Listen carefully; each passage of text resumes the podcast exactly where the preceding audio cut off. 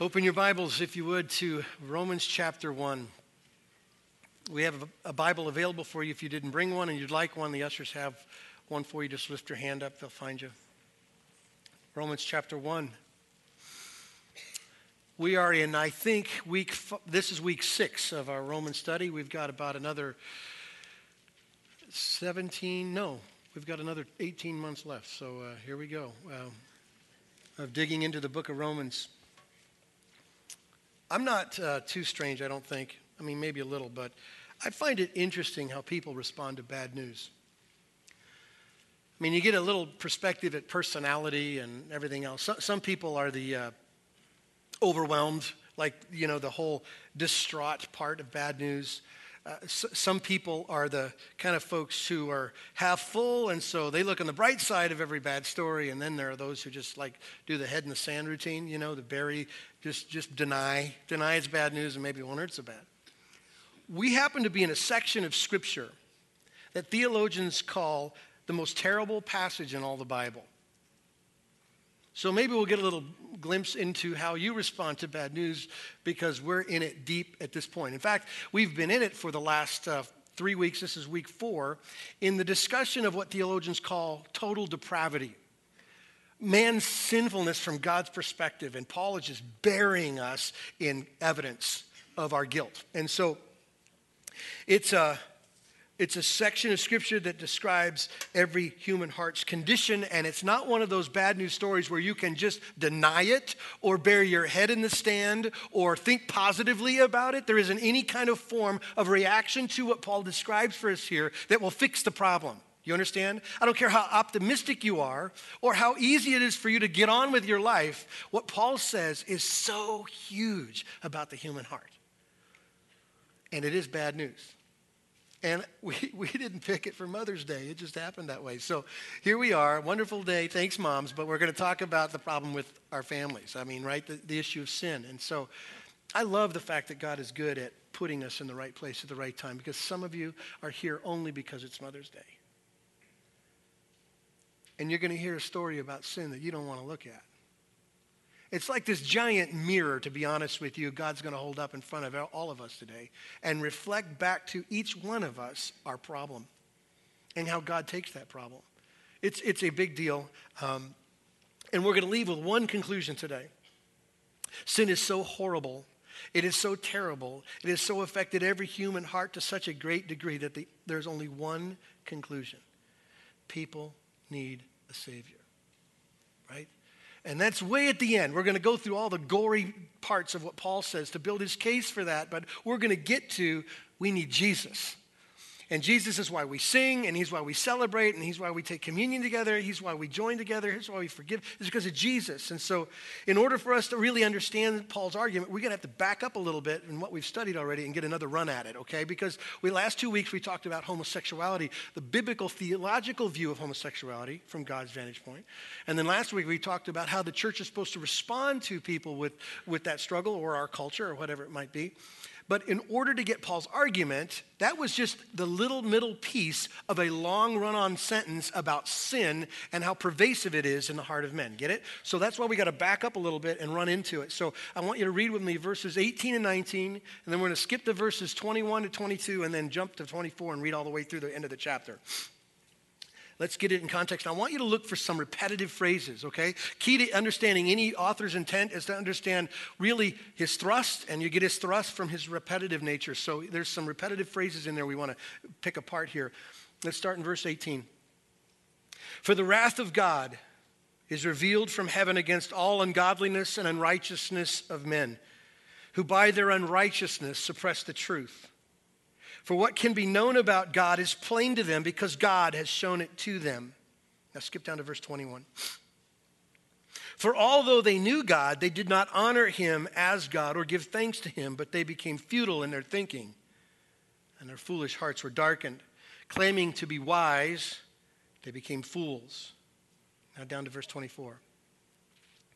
Therefore, God gave them up to dishonorable passions For the women exchange natural relations for those with, that are contrary to nature. And the men likewise gave up natural relations with women and were consumed with passion for one another, men committing shameless acts with men and receiving in themselves the due penalty of their error. And since they did not see fit to acknowledge God, God gave them up to a debased mind to do what ought not to be done. They were filled with all manner of unrighteousness, evil, and covetousness, malice. They were full of envy and murder and strife, deceit and maliciousness. They are gossips, slanderers, haters of God, insolent, haughty, boastful, inventors of evil, disobedient to parents, foolish, faithless, heartless ruthless. Though they know God's decree that those who practice such things deserve to die, they not only do them, but give approval to those who practice them. Did you notice the repetitive phrase there in verse 24, 26, and 28? God gave them up. It's really one word in the Greek. It just simply means sort of that God gives up. Not like God walks away or walks off duty or ceases to be God.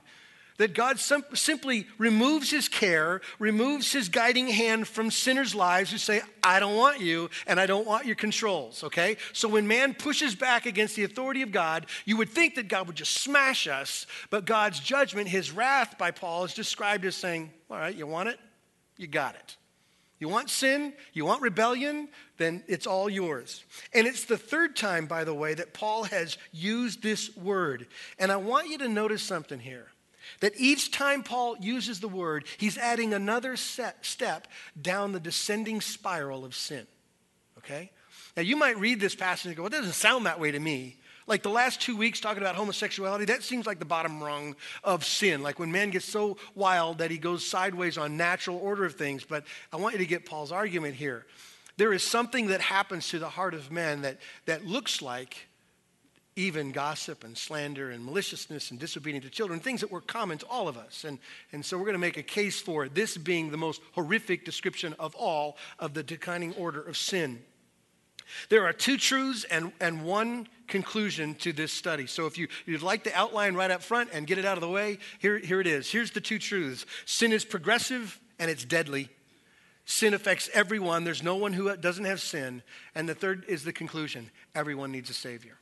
Everyone needs Jesus. And that's Paul's argument. Even though we've been five weeks in it, that's all there's here. Sin is that bad. We're all sinners, and we all need Jesus. There has always been a progression to sin, and, and you know that, right? Right? Everyone who's lived any life at all knows, yeah, sin kind of starts here and it kind of kind of gets bigger. It just kind of gets out of control. You see that truth all over the scriptures. In fact, David, who writes even in the beginning of Psalms, in Psalm uh, chapter 1, says this look, look, at the progression and how sin can grow. He's actually describing sort of a, a little progression of sin when he says, Blessed is the man who walks not in the counsel of the wicked, nor stands in the way of sinners, nor sits in the seat of scoffers. There is a progression. You're kind of walking, and then you're loitering, and then you're sitting down and enjoying sin. And, and all David is saying, like, listen, blessed is the man who avoids that progression of sin, because that's how it happens. It takes over all of us. There's also a great illustration in Genesis 19. You don't have to turn there, but it's the story of Lot. Remember the story of Lot? Here's what the Bible says that Lot moved near Sodom, then Lot moved into Sodom, and then Lot had to be dragged out of Sodom by his own resistance at the death of his wife to get out of Sodom. There is some like hooks that sin brings to men that traps us in it. In uh, 2 Samuel, you see David's life. Here's the king, right? Man after God's own heart. He's out on the deck in the cool of the evening. He looks down and he sees this woman, this beautiful woman named Bathsheba, and he takes another look. I don't know how many looks he took, but he took enough to do something about it. And then he basically just calls for her. He has sex with her. He lies about it, covers it up, kills her husband, and the baby dies. Sin has a progression to it. You can't control it, you don't have the ability to manage it. Tim Keller said this about sin. Listen how cool this line is. You don't commit sin, sin commits you. That's what sin does. It traps us. all of this sin, this huge downward spiral of sin, by the way, started with one sin. Look at verse 21. I'll show you what it is. For although they knew God, and by the way, if you like to outline your text, you can just write down around verse 21 the problem, because this is the problem. This is where all sin comes from. For although they knew God, they did not honor him as God nor give thanks to him, but they became futile in their thinking and their foolish hearts were darkened. There is a word that everyone's familiar with that describes this problem right here. It's the word pride pride when it says, okay, maybe there's a God, maybe there's not a God, or maybe there's a God and he has no rights to dictate terms to my life or, or to speak into my life or to say no or to say yes. And, and ultimately, when you read this passage, you see Paul describing people who are stiff arming, in effect, God, saying, ah, it's not truth for me, it doesn't apply to me, I'm the exception to the rule, I blow you away, I just forget all about you, God, and I do what I want to do, right? And it's pride, that's how sin starts. And that just one sin, I want you to know how subtle pride is. Just that one sin leads, leads to a list of 21 vices that Paul buries us with in verses 28 through 31. So we said this a couple of weeks ago.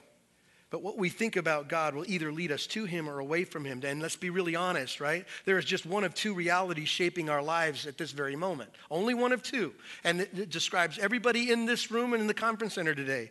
We are either being shaped or by God into his image or we are shaping God into our image. We are conforming and contorting God so he's comfortable and he's easy and he doesn't confront sin and he has no standard and he won't judge me and he likes my choices. We either make a God like that and I can live happily ever after so to speak, or we're being shaped by the authority of God, who God decides He is, and we're falling in line with that. One leads to life, the other leads to death. Do you understand? The scriptures say one leads to eternal judgment and God's weight, and the other leads to freedom and salvation. Those are the only two options. So I want you to notice the downward progression of sin again, we're backing up a little bit. We're trying to get an understanding of Paul's argument here. Verse 24 Here's what Paul says Therefore, God gave them up in the lust of their hearts to impurity. Now, here's all he's talking about. Here's this first reaction to saying, I don't want God. He, Paul says, is sexual sin, you know, sleeping around. We have people in our church who just don't think it's a big deal. I'm single, everyone's doing it. Why not? And they just sleep wherever they want to sleep. And there are, there are grown people who are married who are committing all sorts of adultery and, and things like that. And I understand the struggle. But Paul starts the argument of the descending spiral of sin by saying, This is what happens when God gives them over. They just sleep around. But it's natural. Natural in the sense that, that the human body, the male female attraction, God invented. And so that's the area in which they run around and hurt each other. Now look at the descending next step in verses 20, verse 26. For this reason, God gave them up to dishonorable passions for their women exchange natural relations and their men exchange natural relations. We're talking about homosexuality. Next step down the progression. It's sexual sin, but no longer natural. It goes against the created order of things. That's Paul's argument here. Look at it, it's obvious. They hurt each other by their sexual sin, and now they go to another place of perversion where they deny how things are made. And then we have step three, and I want to argue that this is the worst step of all you might be judgmental and going, well, those are sins I would never commit, so I guess I'm better than most. Well, verses 28 to 31 kills us, kills every one of us, right? And that's what Paul's trying to get at. We're all sinners. Every one of us need a savior. And this is the deepest darkness of all. So it is this. Look at verse 28. And since they did not see fit to acknowledge God, he gave them up. What's that next phrase? To a debased mind. The Greek for debased mind is one that submits to counterfeit reasoning. Somebody who lines up under lies, like commits their minds to falsehood, rejection, and disapproval. It, it, describes a mind that is so twisted by sin that it can't make moral judgments anymore. Do you understand? Like if you were on your own, you could look at something and go right and wrong, good or bad, right? But this is the kind of twisted of the mind that, that depravity does to human hearts, that it no longer can make moral assessments.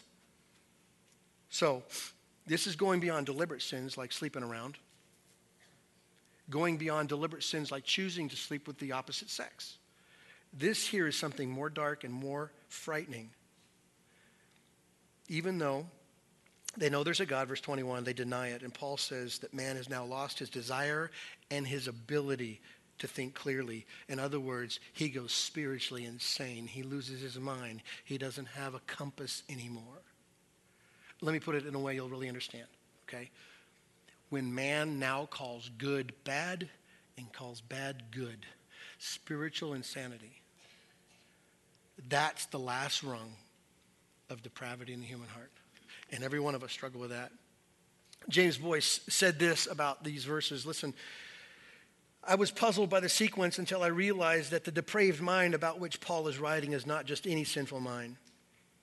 He has earlier talked about the generally foolish minds and generally darkened hearts of human beings, but about the specifically depraved mind created by continuing down this awful path for a lifetime. At the end is a mind not merely foolish or in error, but is totally depraved. It's a mind so depraved that it begins to think that what is bad is actually good and what is good is actually bad. May I say it? It's the mind of the devil which is what Adam chose to pursue when he followed the dangling carrot. You'll be like God, knowing good and evil. But Adam did not become like God, knowing good and evil. He became like Satan. And beginning, being like Satan in time, he came to call good bad and bad good. How else can one explain man's continual flight from him from whom alone all good gifts come? You can see it, right? You can see it. God says, Here, listen, I invented life. I made life for you to enjoy, and I'm into your happiness. Live like this. So man says, I don't believe God. I, I, think he's lying to me. I think he's holding out. So what I want is my version of happiness. And the descending staircase of sin leads to saying, God's wrong. And now these bad things are good for me. And these good things are bad for me. That's what sin do, did to us. Our great grandfather Adam started it, and we're all in it now, right? That's the connection of sin. And so here in verses uh, 29 to 31, Paul lists 21 sins that basically show the total disorder brought on by the rejection of God. It started in verse 21 with the pride of saying, I don't want anything to do with him, and all this stuff comes out of us at this point. I, I don't want to read it again. I, I want to read a paraphrase. Eugene Peterson says it in such a blunt way. I want you to get maybe another angle at how weighty and how total sin has damaged us. Listen to this. Since they didn't bother to acknowledge God, God quit bothering them and let them run loose. And then all hell broke loose. Rampant evil, grabbing and grasping, vicious backstabbing. They made life hell on earth with their envy, wanton killing, bickering, and cheating. Look at them mean spirited, venomous, fork tongued God bashers, bullies, swaggerers, insufferable windbags. They keep inventing new ways of wrecking lives. They ditch their parents when they get in the way stupid, slimy, cruel, cold blooded, and it's not as if they don't know better. They know perfectly well they're spitting in God's face and they don't care. Worse than that, they hand out prizes to those who do the worst things yet. True? This is where we're all caught. We're all caught in the dragnet right now. Every one of us are this. Every one of us has struggled with these sins. Tim Keller kind of, instead of us digging through each sin, Tim Keller does a great thing. He packages them in what he would call the total disorder of mankind. Like, so if you want to look at your life and go, is there any category that's not messed up and jacked up by sin? Well, it's not true. This just covers everything. Let me, let me prove my point. Tim lays it out in five categories. One he calls economic disorder, greed and covetousness. It messes up how you feel about life and what you think you need and money and things like that. He also adds social disorder like murder, strife, deceit, and malice family disorder, disobedient children, racial disorder, relational disorder, I'm sorry, gossip, slander is insolent, arrogant, and boastful. And then character, character disorder. Foolish, faithless, heartless, ruthless, and inventing evil. when it comes to creation, like having the, the characteristics of God, we can be a type of God. We're created in His image, so we're creative. This is the only thing we do that God doesn't and can't. We create evil, we invent it. We come up with new ways to do bad things all the time. That's a character disorder. And every bit of our life is affected by sin. Nothing's the same anymore. Nothing. Nothing is left unaffected. Nothing is pure anymore because sin has made us spiritually insane. Do you understand? It's twisted us completely to such a degree that bad is now good and good is now bad. Do you see that in your world? Some of you do. I was reading in the, uh, an article, um, and there was a quote by the American Psychological Association that said that 40 to 50 percent of American marriages end in divorce. And there's one reason for that because that's the definition of how I'm supposed to be happy. Mankind is on a dead on pursuit to find his version of happiness. And if people are in the way, if commitment's in the way, if covenant's in the way, lose it. If you're old enough to know those stats, it feels like yesterday when it was like 10%. And now it's 40 to 50. Are you kidding me? And we celebrate it. We celebrate your freedom, your choices. I mean, Tyler used this illustration last week when it comes to the same sex issue, where, where Collins, the center for Boston, came out and said that he was, he was gay, not just gay, but in a relationship. And, and so I guess it was the first time ever that there was an active professional athlete coming out. And so what did our world do to that? Everyone applauded him. When Al Burchard, who was a commentator on ESPN, was asked what, is, what does the Bible say about that, he simply said, sin is sin. God calls everything like that sin. Like heterosexual sleeping around is sin, homosexuality is sin, and they killed him. Now good is bad, and bad is good. You see? Twisted minds can't even perceive it. It seems right. I don't know if you saw this or caught this, but this was a week and a half ago. This is dated May 1st, uh, 2013. The Pentagon has released a statement confirming that soldiers could be prosecuted for pr- promoting their faith. Religious proselytization is not permitted with the Department of Defense. Court martials and non judicial punishments are decided on a case by case basis. And the administration and the Pentagon, they've had these meetings. Um, and with some extreme anti Christian uh, folks, by the way, to develop a court martial procedure to punish Christians in the military who express their faith in Christ. So, one of the guys who's kind of the key guy in this, he wrote this statement Christians, including chaplains, sharing the gospel of Jesus Christ in the military are guilty of treason and committing the act of spiritual rape. As serious a crime as sexual assault. He also asserted that Christians sharing their faith in the military are enemies of the Constitution. Good is wrong, and bad is right. And it looks insane because that's Paul's argument. You keep going down these steps, you end up twisted. There's a, another example uh, of spiritual insanity. There's a philosopher at Princeton named Peter Singer. I don't know if you know much about him, but this is what they say of this guy. New York Times has commented that um, as a thinker and as a philosopher, no one has more influence or had more influence on American culture and society than this one guy. Um, the New England Journal of Medicine said of Peter Singer, he has had more success in effecting changes in what is considered acceptable behavior than any philosopher. Okay? So I don't know if this is true, but let's at least discuss what people think about what he says. Okay? So he, um, one of his views, it, it moves far beyond the whole issue of same sex marriage because for him, that's intellectual child's play. It's already been decided, logically decided. He says it's time now to move on to polyamory, which is a new category some of you might have not have heard of. Why politicians today debate on the definition of marriage between two people, Mr. Singer argues that any kind of fully consensual sexual behavior between two or 200 people is acceptable. Anything. Men, boys, what it doesn't matter, acceptable behavior. He, there's another category of questioning he was asked about, specifically, what about parents who are conceiving and giving birth to a child, specifically to kill that child and harvest its organs to implant in an ill child's life? And he says that also is acceptable. Now, you can sit here and go, gosh, it's no brainer. That's just wrong. It's wrong, right? It's wrong. Well, what you're reading here is simply a description of what Paul has described in verses 18 through 32. When man rejects the truth of God and the reality that he's authority and he dictates the terms, the descending order of sin means you end up insane. You don't know right from wrong. And you're making choices and making excuses for your life. You're not living under the authority of God or his word. And every one of us have been there.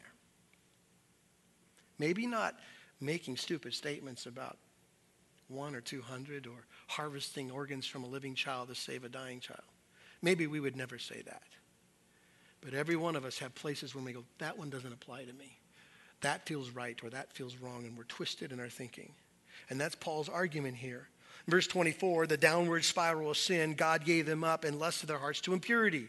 In verse 26, he gave them up to perversions, where they go now to unnatural things in their sexual expression. And then the ultimate big, huge hammer fall is that God gave them up to a debased mind. Now, that all sounds bad, but there's one more bad step, and it's really scary. Look at verse 32. It's what happens when a person or a society ends up fully turning itself away from God. Here's what he says Though they know God's a decree that those who practice such things deserve to die, they not only do them, but give approval to those who practice them. Paul has a very simple three point outline here that happens to people when they turn from God. One is they know they're doing wrong, they do wrong anyway, and they praise sin and sinners. That's what happens. And so Paul says this is the bottom rung. This is the descending finish line of depravity that makes us all guilty. Sinners are celebrated for their sin, sin. Morality is hated. Wrong rules the culture, and truth is ignored. Sound familiar? Sounds like America 2013? Yeah, it does. There was a, there's a writer named Carl Wilson in a book called Our Dances Turn to Death who studied how ancient cultures declined.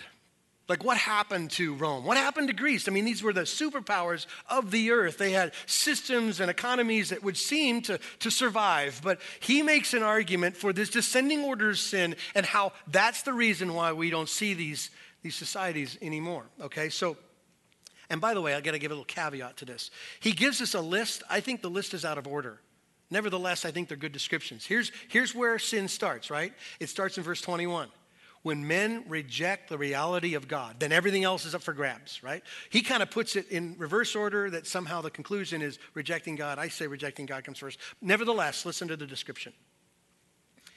In his book, Our Dances Turn to Death, Carl Wilson identifies the common pattern of decline in ancient Greek and Roman Empire. Notice how these parallel our society. The first stage men ceased to lead their families in worship. Spiritual and moral development became secondary. Their view of God became naturalistic, mathematical, and mechanical. In the second stage, men selfishly neglected care of their wives and children to pursue material wealth, political and military power, and cultural development. Material values began to dominate thought, and the man began to exalt his own role as an individual.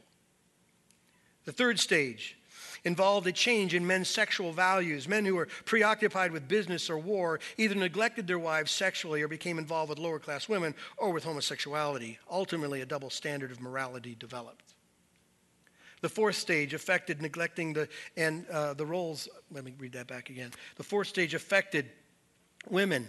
The role of women at home and with children lost value and status. Women were neglected and their roles devalued. Soon they revolted to gain access to material wealth and also freedom for sex outside marriage. Women also began to minimize having sex relations to conceive children, and the emphasis became sex for pleasure. Marriage laws were changed to make divorce easy. The fifth stage husbands and wives competed against each other for money, home, and leadership and the affection of their children. That resulted in hostility and frustration and possible homosexuality in their children. Many marriages ended in separation and divorce. Many children were unwanted, aborted, abandoned, molested, and undisciplined. The more undisciplined children became, the more social pressure there was not to have children, and the breakdown of the home produced anarchy. In the sixth stage, selfish individualism grew and carried over into society, fragmenting it into smaller and smaller loyal, uh, group loyalties. The nation was thus weakened by internal conflict. The dece- uh, decreased in the birth rate produced an older population that had less ability to defend itself and less will to do so, making the nation more vulnerable to its enemies.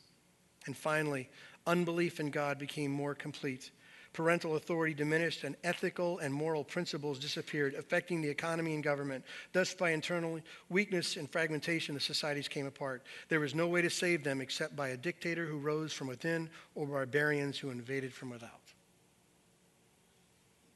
Now, I, I think the order's backwards, but it sounds familiar, right? And, and this is not about Americana. This is not about red, white, and blue. This nothing to do with anything. I only read this to say when men reject the truth and authority of God, men twist themselves down the spiral of sin and depravity, and they're left at the bottom. Every one of us are guilty. and looking at stuff that we would never look at before and say it's right, or looking at things before that were totally wrong and, and saying, I could never do that. We're now in it, up to here in it. Total depravity. For some of us here today, we just felt the cold shiver, like, oh my gosh, I'm living in that world. Or some of us just said, did a kind of personal assessment and you concluded you're okay because your life isn't like that. Well, here, here's a question I have for you Is it really okay? Because sometimes you can read stories about depravity and God's judgment on sin, and it's always about other people. It's so easy to see sin in other people, but so difficult to see sin in ourselves. So Paul has just made this observation that when the downward spiral of sin is in full effect, men get jacked up and they twist and lie and they celebrate sins. So, how are we doing with that? In your own life, and only God knows right now, how are you doing with sin and celebration of sin? I, I thought I might go back to Paul's list of sins, not do with all of them, but just a sampling, and ask you some questions of, of which you have to answer in your own heart and see if there's some connections to suddenly twisting truth. What, what if we started with the economic disorder that, that Keller laid out there? The greed, covetousness. Let me ask you about your credit card debt. Let me ask you about your lifestyle. Let me ask you about stewarding God's resource, because they're His, right? Is not what you have belong to Him? Anybody have a problem with that truth? Okay, so do you feel like you're the conduit of God's resources that biblically the Bible says you should be, or are you now buried under greed? I wouldn't know. You would. God would. You, you know, and, and America, Christian America, lives here justifying all sorts of extravagance and living on the ragged edge or living over the edge when it comes to money that maybe, maybe when Paul describes what it's like to say bad is good or good is bad, we cut ourselves some slack when it comes to how we live and say it doesn't apply to me. After all, I go to church, right? What if we went into the family disorder thing that Keller kind of categorized for us? Disobedient children, and I know what happens. We have a tendency to put that on the kids, but I want you to know when there are disobedient children, it's mostly a parental neglect. I can prove that. The Bible's really clear about this.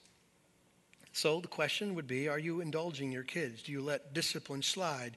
Do you refuse to do the hard work of raising your children? Raising children means it's every minute of every hour of every day, of every week, of every month of your life until they leave.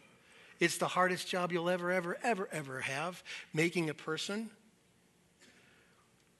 It's, it's worse, it's harder than anything you'll ever do. Have you tapped out on that? Do you just offer empty promises or threats, or do you not lead them spiritually? Do you understand? And I, here's what I'm saying that looks like an easy one, just cut yourself some slack. Hey, I'm not struggling with same sex attraction, but my kids are out of control and I'm too busy doing other things that are more important to me, and I am not taking the role of stewarding this life. What about relational disorder? I, I, there's one word stuck out to me gossip. You know, every time you refuse to tell a gossip to shut up, you are celebrating the sin and the sinner. Do you understand? When someone comes to you to dump this venomous garbage on you to get you to own their angle and to hurt other people, and you don't say, and you just sit there quietly, like you think you're being innocent because you're doing nothing, and you sit there quietly without even trying, you're giving approval to sin and the sinner. Do you understand? The Bible gives us a role to play in each other's life. Like, stop. Don't tell me anything. Go to the person. But how often do we just kind of absorb it? And it's the same thing as the church going, yay for gossip. It's, it looks spiritually insane because that's exactly what's going on. What, what about character disorder? I'm going to ask you one question. You just let it do whatever it does. What used to be wrong?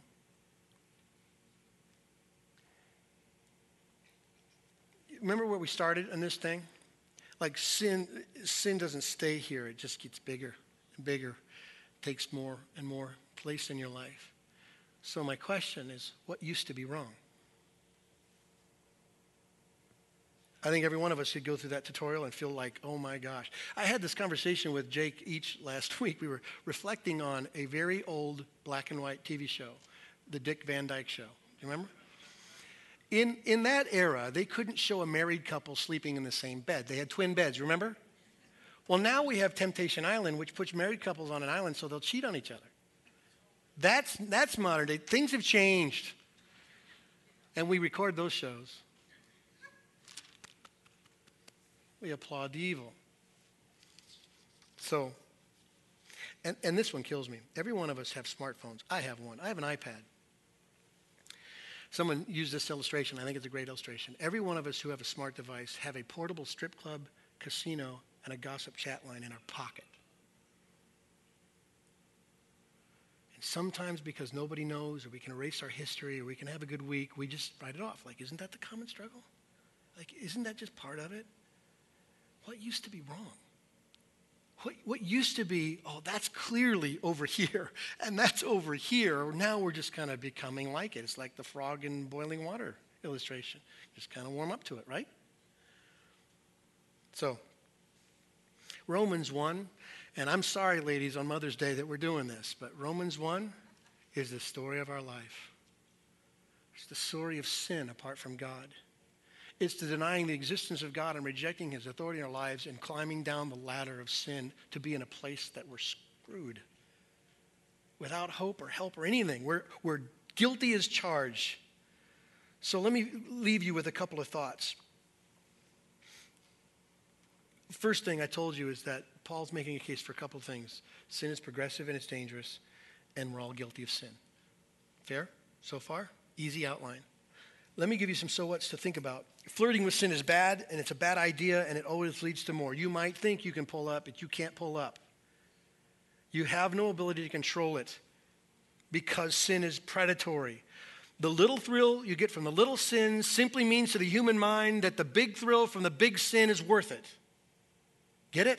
It's like drugs. It's true. There is pleasure in perversion. Problem is, it never tells you that there's also destruction on the other side of it. So, sin is like Lay's potato chips. No one can have just one. You just want more. A little time on a porn site leads to an addiction. A little fiscal infraction leads to fraud.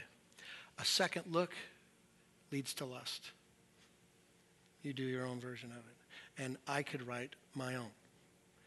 Every one of us know when we thought something was worth it and we knew it was wrong and we did it, and there it goes. It just adds to a big bucket of mess. Here's another thing I want you to remember rebellion against God always goes downhill. You will not be the exception. You will not be able to change that. If we use just simply an Old Testament character like Nebuchadnezzar, in Nebuchadnezzar 4, his problem was verse 21 on steroids. He thought he was something special. He said it out loud. God came and fixed it. So let me just remind you of Nebuchadnezzar's story. King of Babylon thought he was hot stuff, okay? And he thought it was all about him. He talked about his glory, and this is the story, okay? So there was a there was a dream he had. It was it was interpreted, and here's how it ended up. He's on the roof of his royal palace, and the king said this. Is not this great Babylon, which I have built by my mighty power, as a royal residence, and for my, uh, the, the glory of my majesty? While the words were still in the king's mouth, there fell a voice from heaven, O King Nebuchadnezzar, to you it is spoken, the kingdom has departed from you. And you shall be driven from among men, and your dwelling shall be with the beasts of the field, and you shall be made to eat grass like an ox. And seven periods or seven years will pass by until you know that the Most High rules the kingdom of men and gives it to whomever he wills. And immediately the word was fulfilled against Nebuchadnezzar. He was driven from among men and ate grass like an ox, and his body was wet with the dew of heaven until his hair grew like as long as eagle's feathers, and his nails were like bird claws. The king went crazy. He went insane because he rejected the reality of God. Now, that is a true insanity, but I think it's a biblical picture of spiritual insanity that happens to all of us that reject God and say that sin or that issue doesn't apply to me and I'll do my own thing for my own happiness. So, I, I think sometimes when we think about God's judgment, we think that God's really arbitrary with it. Like God over here has this big bucket of punish, punish techniques or tools, and you cross a line, he goes, What do I have left in here? Oh, I've got uh, kidney stones, or I've got goiters, or flat feet. I could send that to him, right? Oh, oh, Nebuchadnezzar, well, here's what I have left. I have insanity. You will be like a cow. That's what you get. Um, that's not how it goes. God picked insanity for one reason because Nebuchadnezzar's comment was insane.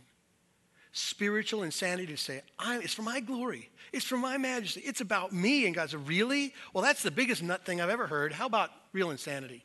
Go be like a cow until you come to your senses and realize, I'm God, you aren't. Do you understand? That, that's, that's the whole picture of sin. Rebellion against God is always downhill.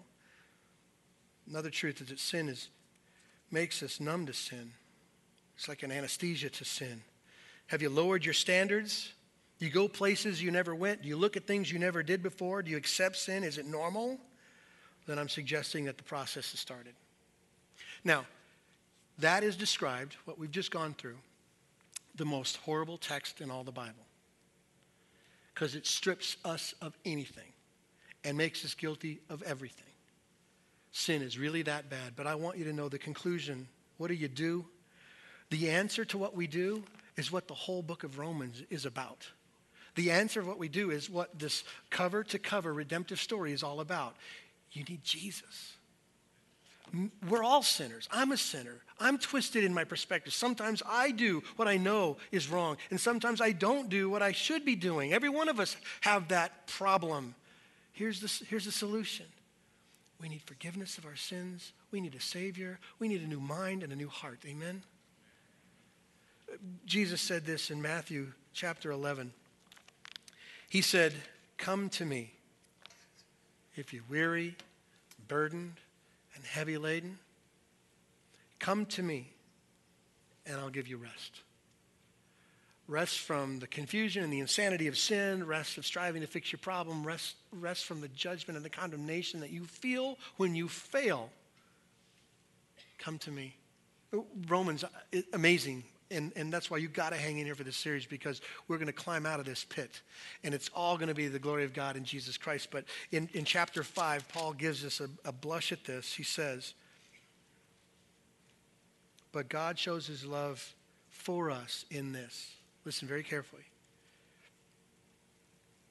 While we were still sinners, Christ died for us.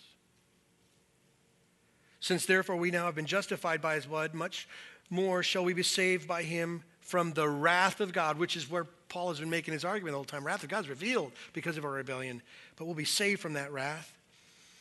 For if while we were enemies, we are reconciled to God by the death of his Son, much more now we are reconciled and saved by his life. More than that, we also rejoice in God through our Lord Jesus Christ, through whom we now have received reconciliation. Sin has separated us from God. Jesus reconciles us to God because he gives us what we can't get and don't have any other way righteousness.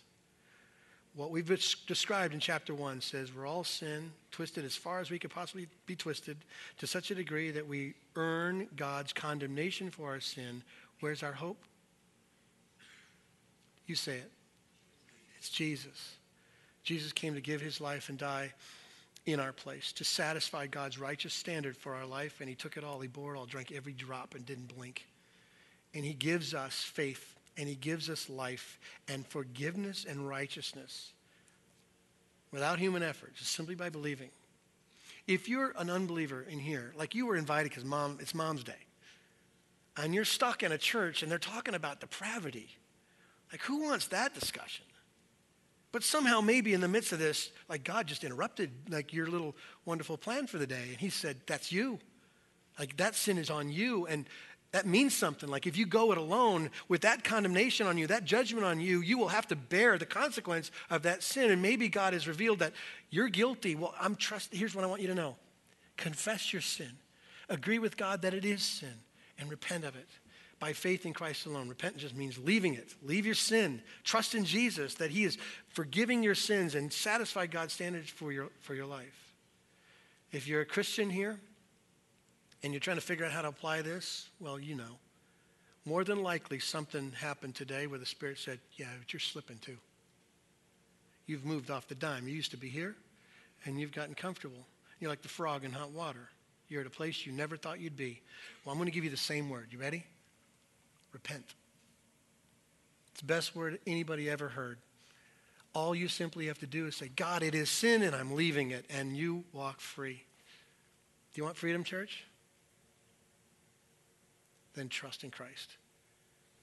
Sin is really that bad, but God's solution is 10 billion times greater in Jesus Christ. Amen?